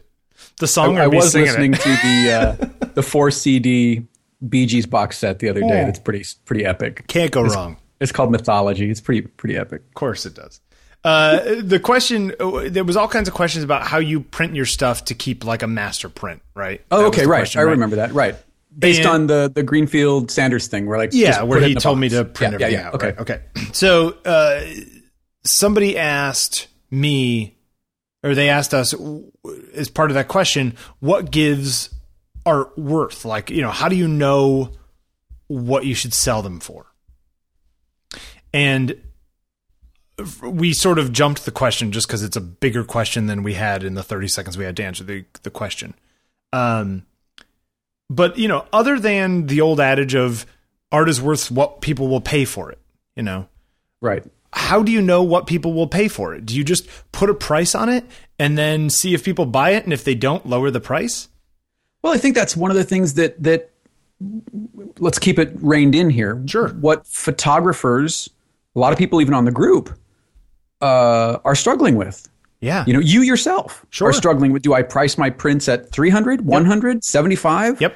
Uh, you know, we we've talked the last couple weeks about some of these Instagram sales of of uh, people selling work for 100 bucks. yeah, 150 and and selling the entire edition that they've wanted to. But then you know you've you've had had your own sort of trials and tribulations selling prints. And I think a lot of other people have written in talking about it. Sure. Yeah, I don't have an answer for you. I don't know. Yeah, I, I you know, it, in some ways, it almost seems like it's as much an exposure issue than it is anything. I, I made a, a, a slightly flippant comment last week saying that, you know, I think that that last guy I would say made fifteen thousand dollars, right? Had I forget what it was, like one hundred and sixty thousand followers. or something like. Aaron Huey Yeah. Yep. Okay. Which means that one out of a thousand people bought his prints. Okay, just on average. The the last guy who made like ten grand or twelve grand had it almost came down to almost the exact same percentage. So mm-hmm. like 0.1 percent of people buy prints, right? I don't have a huge amount of followers on Twitter. I send my thing out to the I don't know two thousand something followers I have, and I'll sell a handful of prints, which is actually a very similar percentage as those guys on Instagram. So I wonder if it really just is the size of your audience. is it just a numbers game Yeah, I don't you know, because you know I've I've sold prints for you know fifty dollars and I've sold prints for a thousand dollars. So and and you know similar prints just to different people for different reasons for different markets for different you know what I mean. sure And so it, a lot of it does feel just like it's it's as much about the audience as it is what it's actually worth, right? well okay in then how do you hmm. Where do you start? Well, where do you start? And we, we got a thing the other day uh, about about um, one of the links in a previous episode. It was a link that we had used to Cindy Sherman, Yep. and this guy sent in a, a note saying, "Hey, would you would you you know notice that that you've you've linked." Uh, uh, to this you know page X and wondered if you could link to page Y and and uh, you know we went and looked at this page and there were prints being sold uh, Cindy Sherman prints Right. 100 200 50,000 you know whatever It's it, it basically is a uh, it was a clearinghouse for like the galleries who were selling her actual editioned prints. You know, right right. This wasn't you know we're taking this picture and we're going to sell you this eight by ten for fifty bucks. It was this is one of the six copies of this photograph that exists. You know, and here it costs Right. Yeah. But I, I guess I wonder. Okay, it's a. Let's say that they're, for the sake of argument, they're C prints. Is that what they're going Yeah, to be? probably. Okay, so why is Cindy Sherman's C print worth, let's say, fifty thousand? The same print that cost ten dollars to make. Right. When you know, I mean, how how how do we decide what the sliding scale is? You know, and when you get to that point, um, same with with Gregory Crewdson. His his prints can fetch 100 150 200,000 dollars for a print. Yeah. Most of them are really large, so at least he has that. They are really large. him. Yeah, they're yeah they're they're enormous. Yeah. But my my point being, why why is that worth? To, to, to just to echo your question, I don't know why is th- why is that worth a hundred thousand when you know I could spend you know a year putting together a series of of photograph and I'm not going to get near that. I don't know. Yeah, It- it- it's it's the, and it, this is definitely an area where there's no money in the middle. right. Where Doesn't it's, seem to be. It's fifty or hundred dollar prints, or it's a thousand dollar print. You know, or a Right. ten thousand dollar print. Like, uh, and and the thing is that the people who are at the ten thousand dollar prints, there's you know two hundred of them in the world or whatever it is. You know, what I mean, it's But not is- a it's not a huge a- group. is there that that sort of when you get to that level is it do you have to charge that much does does gregory have to charge $100000 or the gallery $100000 to and I'm not picking on on Gregory Crewdson because I love his stuff, but to to sort of solidify that this has value and this this took some doing. Yeah, these aren't sure, these aren't sure. these aren't just It's know, a statement, not just a price. right. Yep.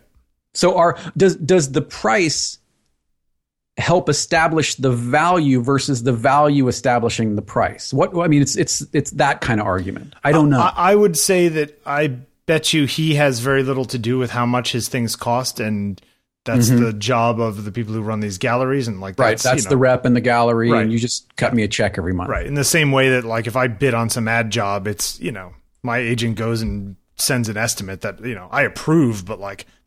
I would never come to the same estimate usually, you know, like I don't know Right. what's involved, you know.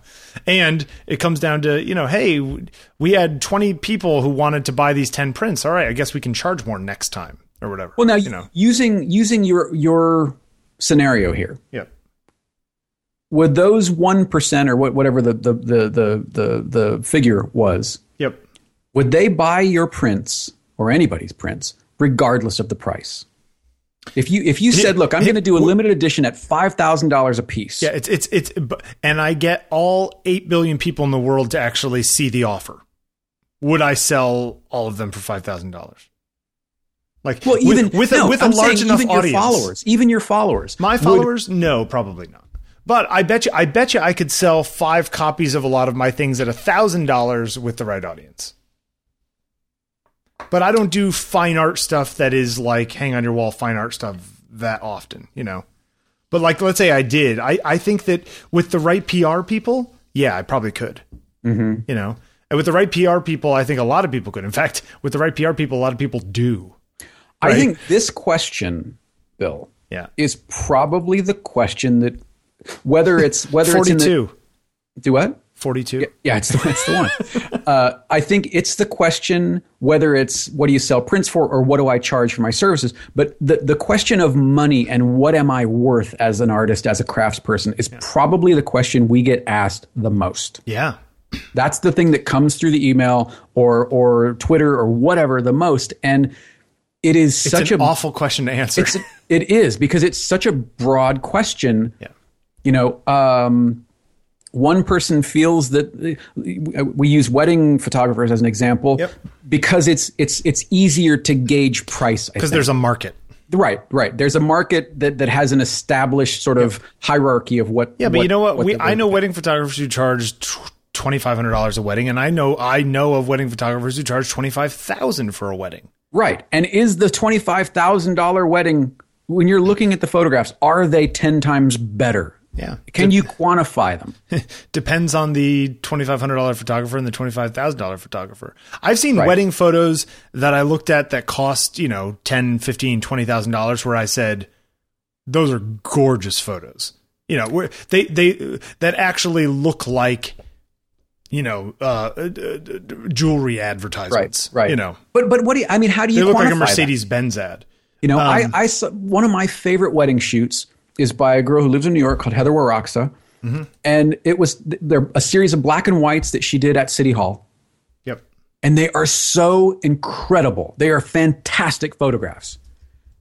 I don't. They're not overproduced. They're not you know ostentatious. There's not, but they fit, and I don't know how to describe it other than that. They fit Yeah. versus something where it's like, okay, get the shot of the ring, get the shot of the back of the shoes so we can see the label, get the shot of the dress hanging just so backlit in the window, get the shot of it. That to me is less valuable than than than some of the things that I've seen that are different.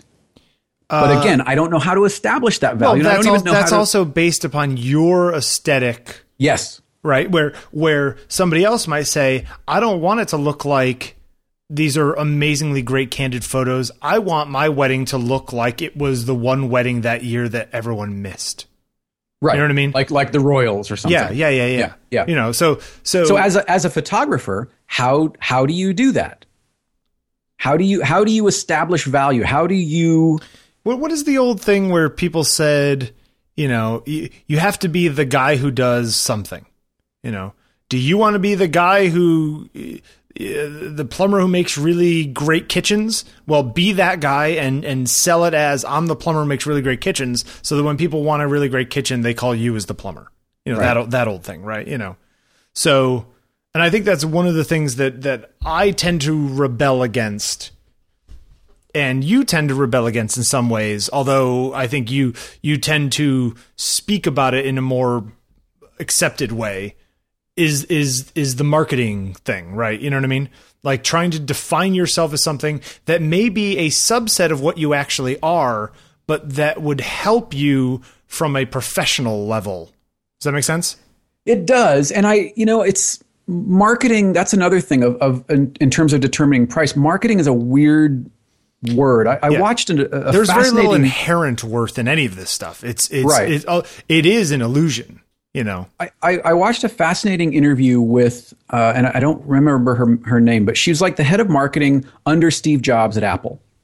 okay and or the head of the head of of brand advertising, whatever it was. I don't remember her exact title, but she was talking about. She's like, we shouldn't have to market anything. If we've done our job in telling you what the product does and can do for you, then we shouldn't have to market. Yeah, but isn't isn't that statement itself marketing? Like, because if we're telling you what it is and what it can do, isn't that the definition of marketing? I don't know. I mean, she she used as an example the, when the iPhone came out, the first iPhone. Right. Three things that Steve repeated over and over again in that presentation. Yeah. It's a phone. It's a phone. yeah.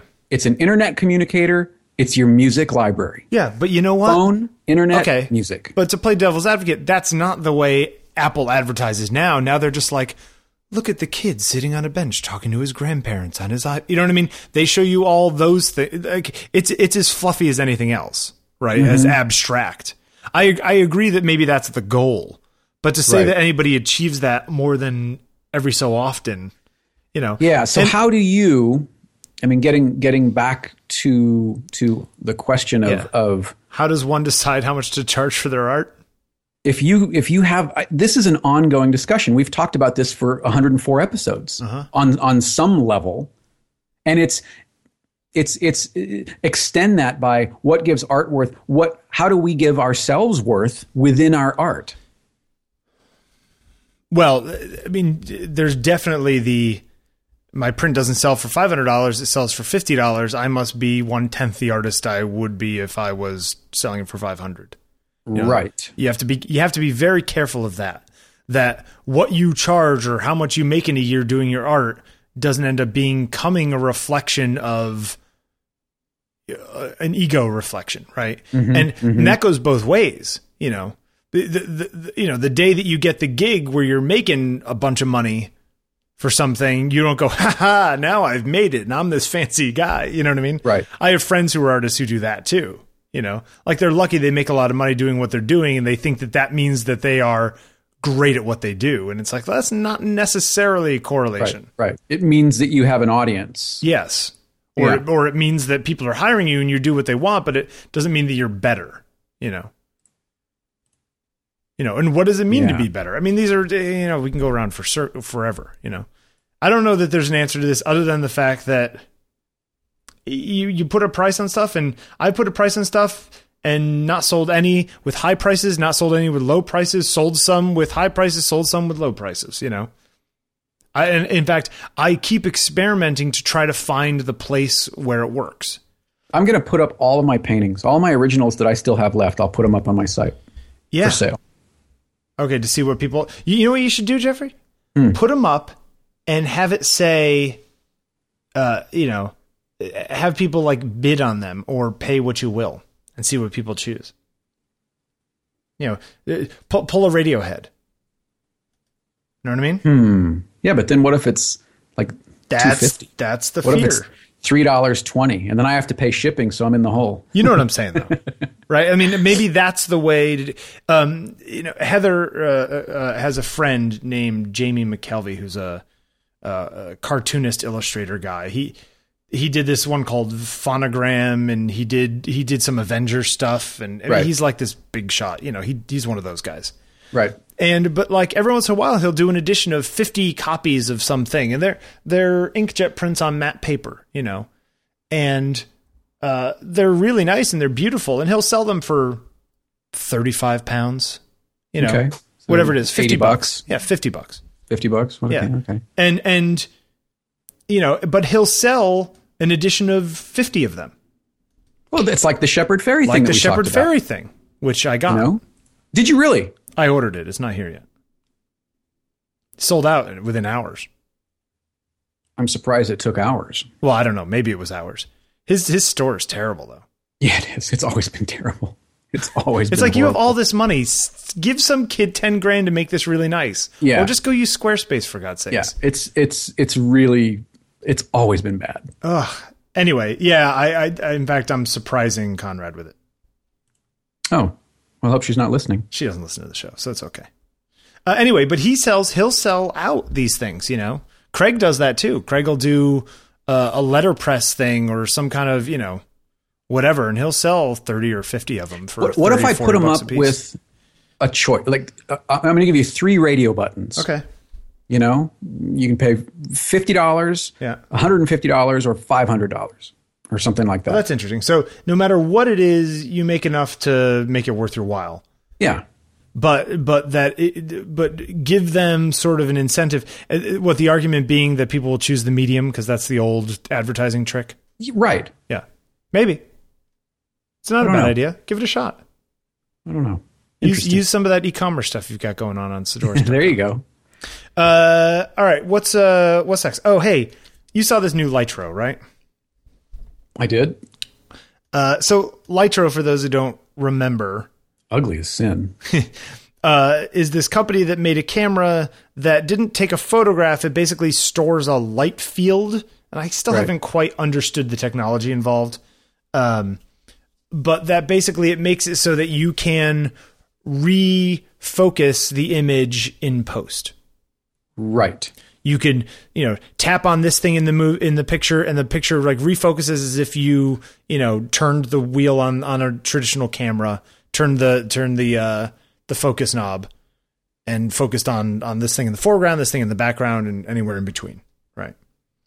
Um, their first camera they came out with was looked like a little kaleidoscope box Right. and apparently it was very sort not super well received. It was more of like, oh, this is a toy and Right. neat. But I think the pictures were like 600 pixels or something like that. You know, it's tiny images. So they're coming out with a bigger, fancier Lytro camera now. And uh, there's an article on The Verge. I'm going to put it in the show notes. Uh, it's called Lytro Changed Photography. Now, can it get anyone to care? Uh, probably not. Yeah, that's I, this is what I wanted to ask you. What do you think about it? I mean, all it's this? th- th- this is part of being a photographer is deciding is making choices. Okay. Okay, making choices about composition, making choices about area of interest, about focal point, about exposure, and I think this is just my opinion mm-hmm. that that that happens prior to or simultaneously to pressing the shutter button. Okay.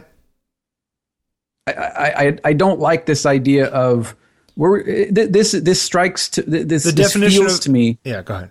well it just it feels to me like you know shooting shooting uh, 60 frames a second of, of 4k video and then pulling out a still that works for you Right. I think we discussed that in episode 13.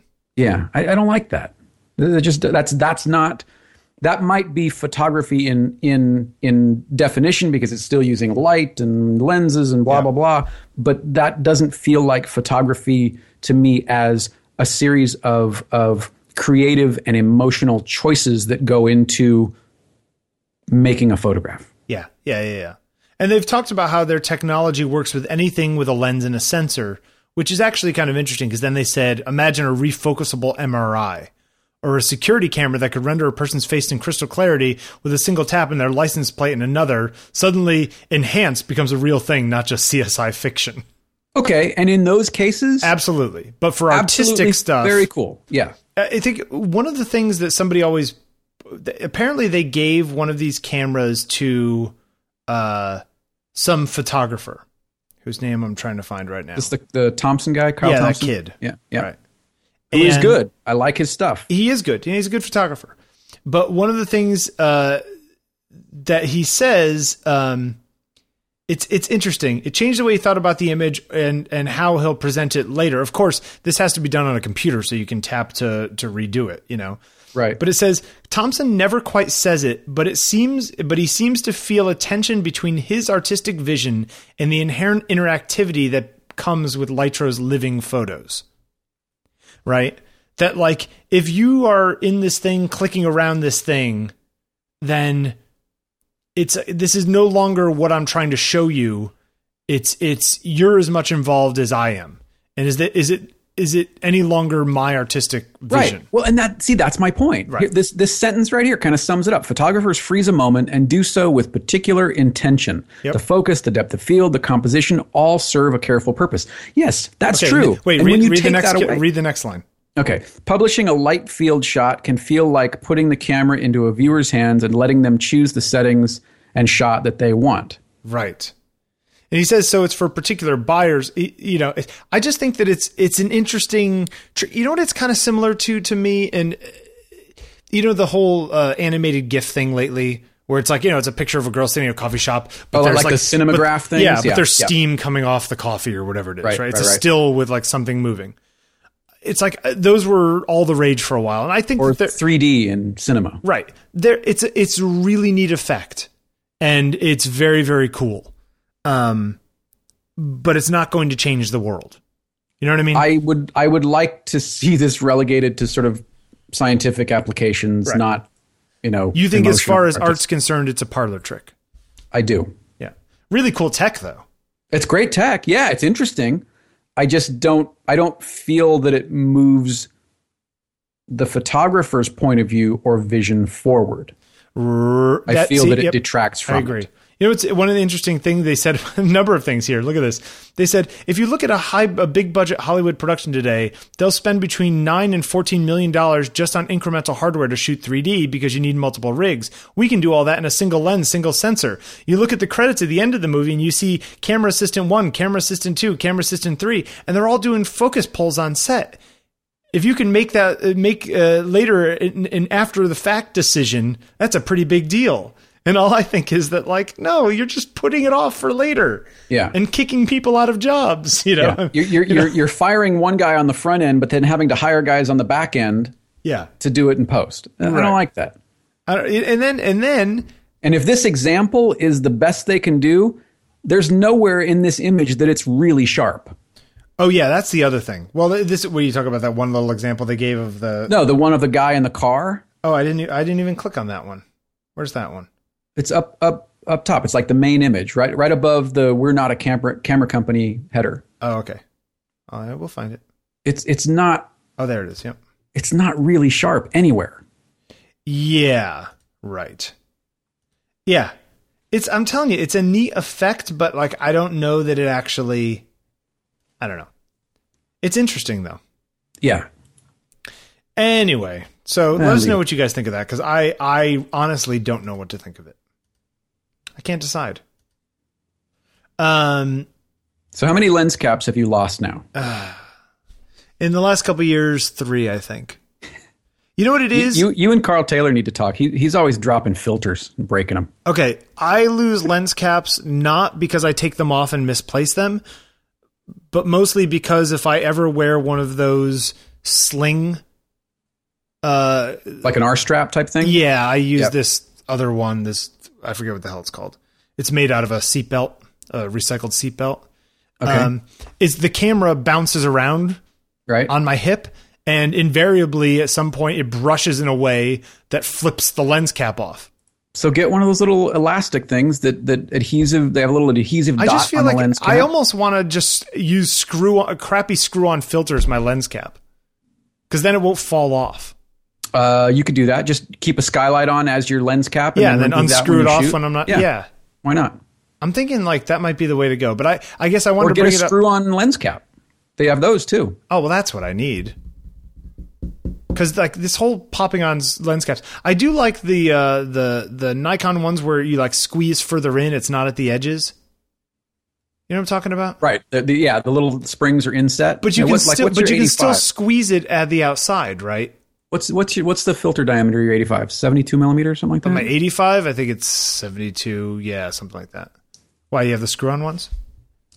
The one I need to replace now is for my little tiny 40 millimeter pancake, which is a 52 or 50. yeah, they're like ten bucks. Screw on aluminum lens caps. Oh, where'd you find that? eBay. All right, I'm gonna go check out screw-on aluminum lens caps. Um. Anyway, I just figured if anybody had a better idea. Aluminum. Pay attention.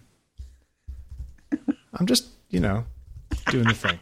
All right, uh, and then uh, let's see what else. Hey, did you see this picture of Heisler shooting people in Boston? It's pretty cool. Uh, yeah, and he did it with a speed light. No, I'm kidding. Uh, it could. It, well, it was probably a bigger light than that. Yeah. Joe fact, they- McNally did it with 1,400 speed lights. yeah, yeah. Joe McNally did it with the entire first production run of Nikon's new light. You know, I do wonder though how powerful of a light he used, because I mean, there's big depth of fields. Well, relatively, I you know, I, you can't tell. Obviously, a wide-angled shot, probably cropped in a little bit, but he just basically blasted a light from one corner over the people, a nice warm gel light. Looks like there are a couple of them in here. Well, there's there's one in the back, right? Right. Well, yeah, but the the main one's up front, and then he did one further back, just because that one in the front's not going to get the entire crowd. Um, but the other one in the back also seems like it's not as bright as the front one. Um, but I just thought that that was actually pretty cool idea. Heisler does a lot of that stuff with just like one light and then available light and playing around with what you can make with a single light. He does that better than a lot of people. Uh, especially yeah, he does he like says, um, Greg Heisler, he says the goal was to have one light that simulated sunlight, just one little light, really far away, just skimming across the crowd. really Then far away, a like ten feet in front of the crowd. Yeah. Then there was a second light halfway back doing exact same thing. Yeah. So it read as one light source just peeking through the buildings. It looks like very early in the morning light, and it matched the natural light that was hitting the buildings in the background, so it all tied together well. It's funny. I, I know I know where they shot this. I can you know I this I used to live two blocks away from this, so it's like it's just funny seeing the library and stuff. like on, It's a good shot. It's nice. no, it's a nice picture. And I just I you know what, getting together that many people and actually making turning it into something. One of the interesting things. Apparently, he went and bought a big, really bright red jacket for the shoot, just so that everyone would know who was in charge. Like, just look for the guy with the with the big red jacket on. And the little pork pie hat, which is awesome. Yeah, you could pull that. I couldn't pull that off. I can't pull that kind of hat off. Yeah, I don't think anybody. Very few people can. Same with the with the round the the, the round thicker rim glasses that he wears. Yeah, yeah, yeah. He's he's got the shtick. He's got a style. He's, He's had he's had that for a long time. Yeah. Anyway, I'm gonna put that in the show notes too. Go check it out. Good. It's on Yeah. Esquire.com. Uh, and uh, photographer of the week this week. Oh wait, do do you, you let's talk about your let's talk about the assignment, and then we'll do. Oh yeah, the assignment. Yeah, uh, great stuff with leading lines. Keep them coming. Great stuff. Really great stuff. Um, what what was the what was this one? Uh, strangers, I think is what you said. Strangers. Strangers. Yeah. So could be could be portraits of strangers. Could be could be watching strangers from from afar. Don't be creepy. Um, Baleward talking to you. Kidding. uh, yeah, strangers. Yeah, it's a good one. I like that. If you're a portrait photographer, uh, or if you're not, uh, ask a, ask strangers for their to make their portraits. See what see how that works. I have a tough time with that. Uh, I have had a tough time with that in the past because you know what it is. You got to find the right people. Mm-hmm. You can't just ask anybody. Um, just because you got you got to find somebody who's putting off the right vibes is is the Right, term that I right. generally use. Um, Yeah, I find uh, it difficult. Yeah, it's it's tough, but uh, most of the time people are really nice about it. You know, as long as you explain everything well. Oh, um, book update. Oh yeah, Uh, I think I've found a publisher that'll work. They are sending me samples, um, which I will, if they look good, I'll post photos of the samples in the group, so so you guys can see it, and and we'll try and get this thing going. uh, yeah, yeah. Okay, sounds good. Good. All right. So what do you got? Photographer of the week. This is somebody I had never heard of. uh, Carl Van Vechten, who I hadn't heard of either. Now, how did you get to here? What did, what did, uh, what did you I find? was looking at a New Yorker uh, magazine uh, at a doctor's office last week. okay. and they had these color portraits of all of these like black entertainers and thinkers uh, from the 1940s and 50s. Uh, okay, this is the thing you sent me. The Harlem Harlem. It's in the notes. Harlem yeah, in color. Harlem in color. And I'm gonna put, I'll put this in the show notes and everything too. Uh, and they were these portraits of of you know uh, of Ella Fitzgerald and Langston Hughes and you know Harry Belafonte and all these guys. Great uh, one of James Earl Jones when he was young. So apparently, this guy was a writer. He's he's a white writer, and he became fascinated in the 1920s by this whole concept of the Harlem Renaissance, which in the 1920s, Harlem in, Manhattan became sort of this this mecca, you know, for lack of a better term, for for black artists and thinkers and and and intellectuals, right? Mm-hmm, Uh, in fact, this guy apparently Carl Van Vechten wrote this this book called Nigger Heaven, which was about apparently Harlem at the time, right? That this was like you know the place, and the book was controversial for all kinds of reasons, including its title, of course. But but, he was he was looking sort of he was sort of infatuated with the concept of black america having this place where the the the the pot was was super hot and being stirred up you know what i mean Wow, it is still available on Amazon as well. is it yeah i'm sure Yep. it is yeah Yep. it's sort of a classic book of the era um but what i and then he ended up taking portraits but he didn't start doing this until he was like 50 years old um because he was born in like 1880 or something like that Wow. uh, and and didn't start shooting until like the 40s. So what's that? 60 years old. So it was only later in his life that he started taking pictures of all these people.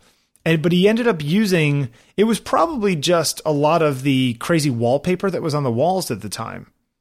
Um, but he ended up taking portraits of you know Alvin Ailey and James Earl Jones and all these like fantastic you know classic artists of of, of yeah. black yeah, artists these of are the century. Great.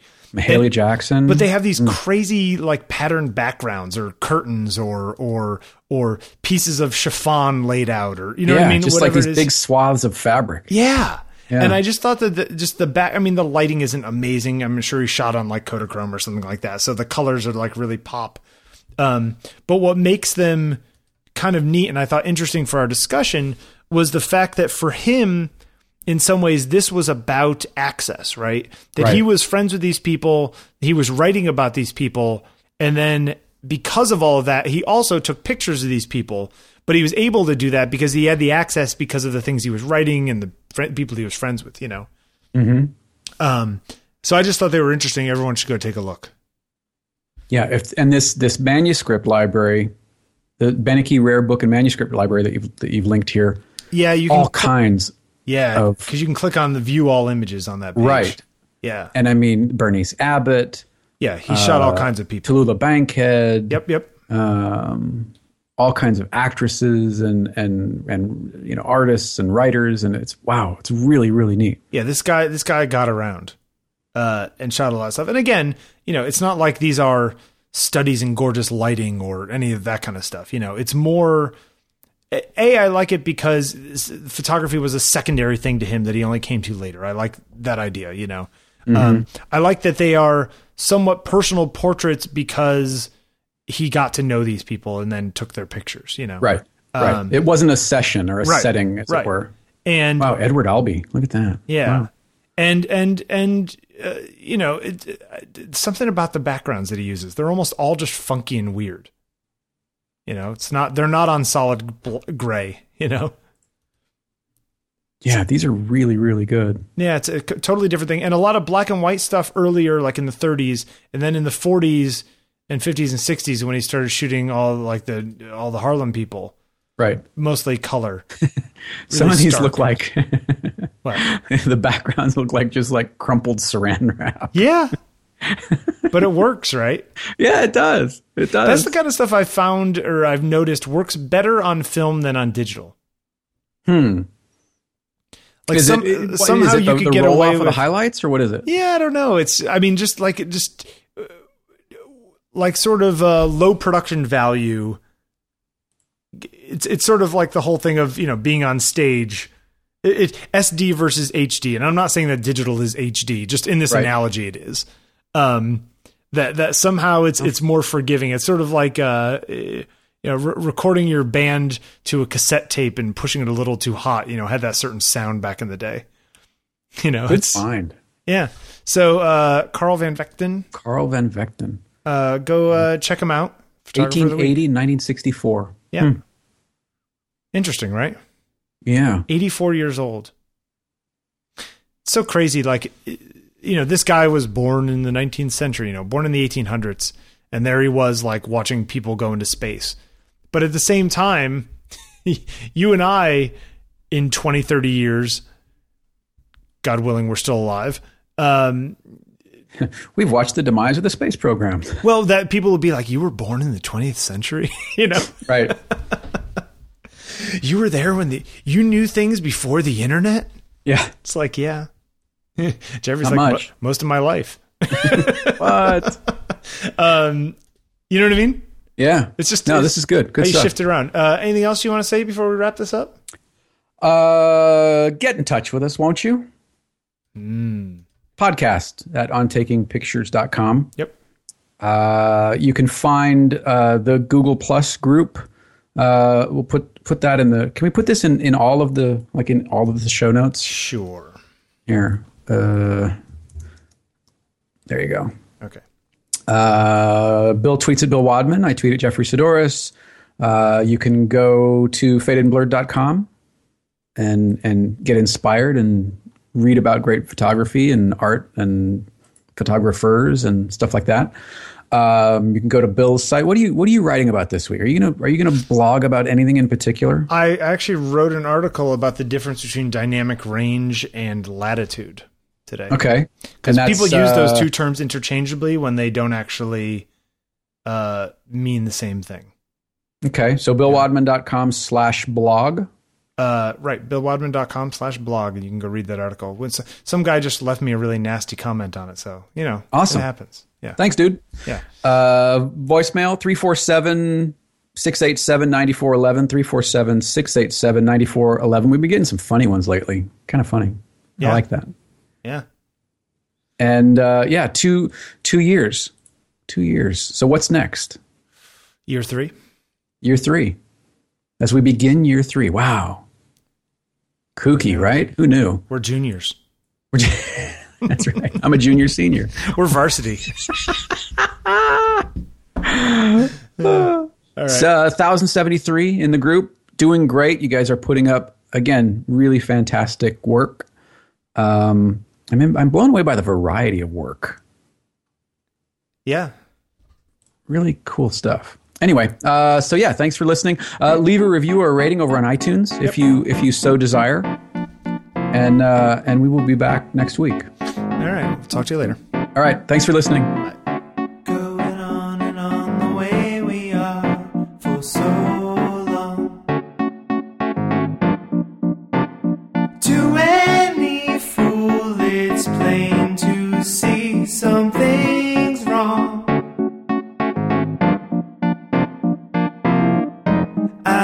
this way, say what you wanna say,